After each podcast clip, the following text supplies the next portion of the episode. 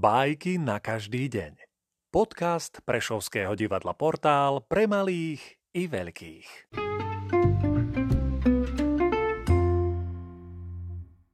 Ezop, zalúbený lev a sedliak. Lev sa zalúbil do sedliakovej céry a požiadal ju o ruku. Sedliakovi sa nechcelo vydať céru za zvera, ale takisto sa bál mu ju nedať. A tak si vymyslel túto lesť.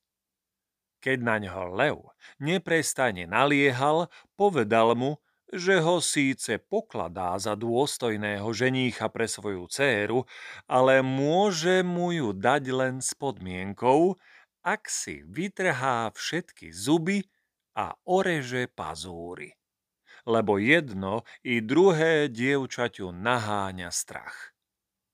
Lev vo svojej zalúbenosti splnil oboje.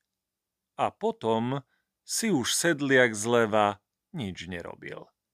Keď znova za ním prišiel, vyhnal ho z domu palicou. Ponaučenie Bájka ukazuje, že človek nesmie byť ľahkoverný k ľuďom, najmä k tým, čo sa správajú priateľsky.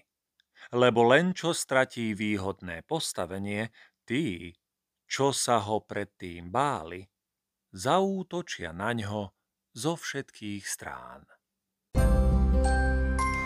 thank you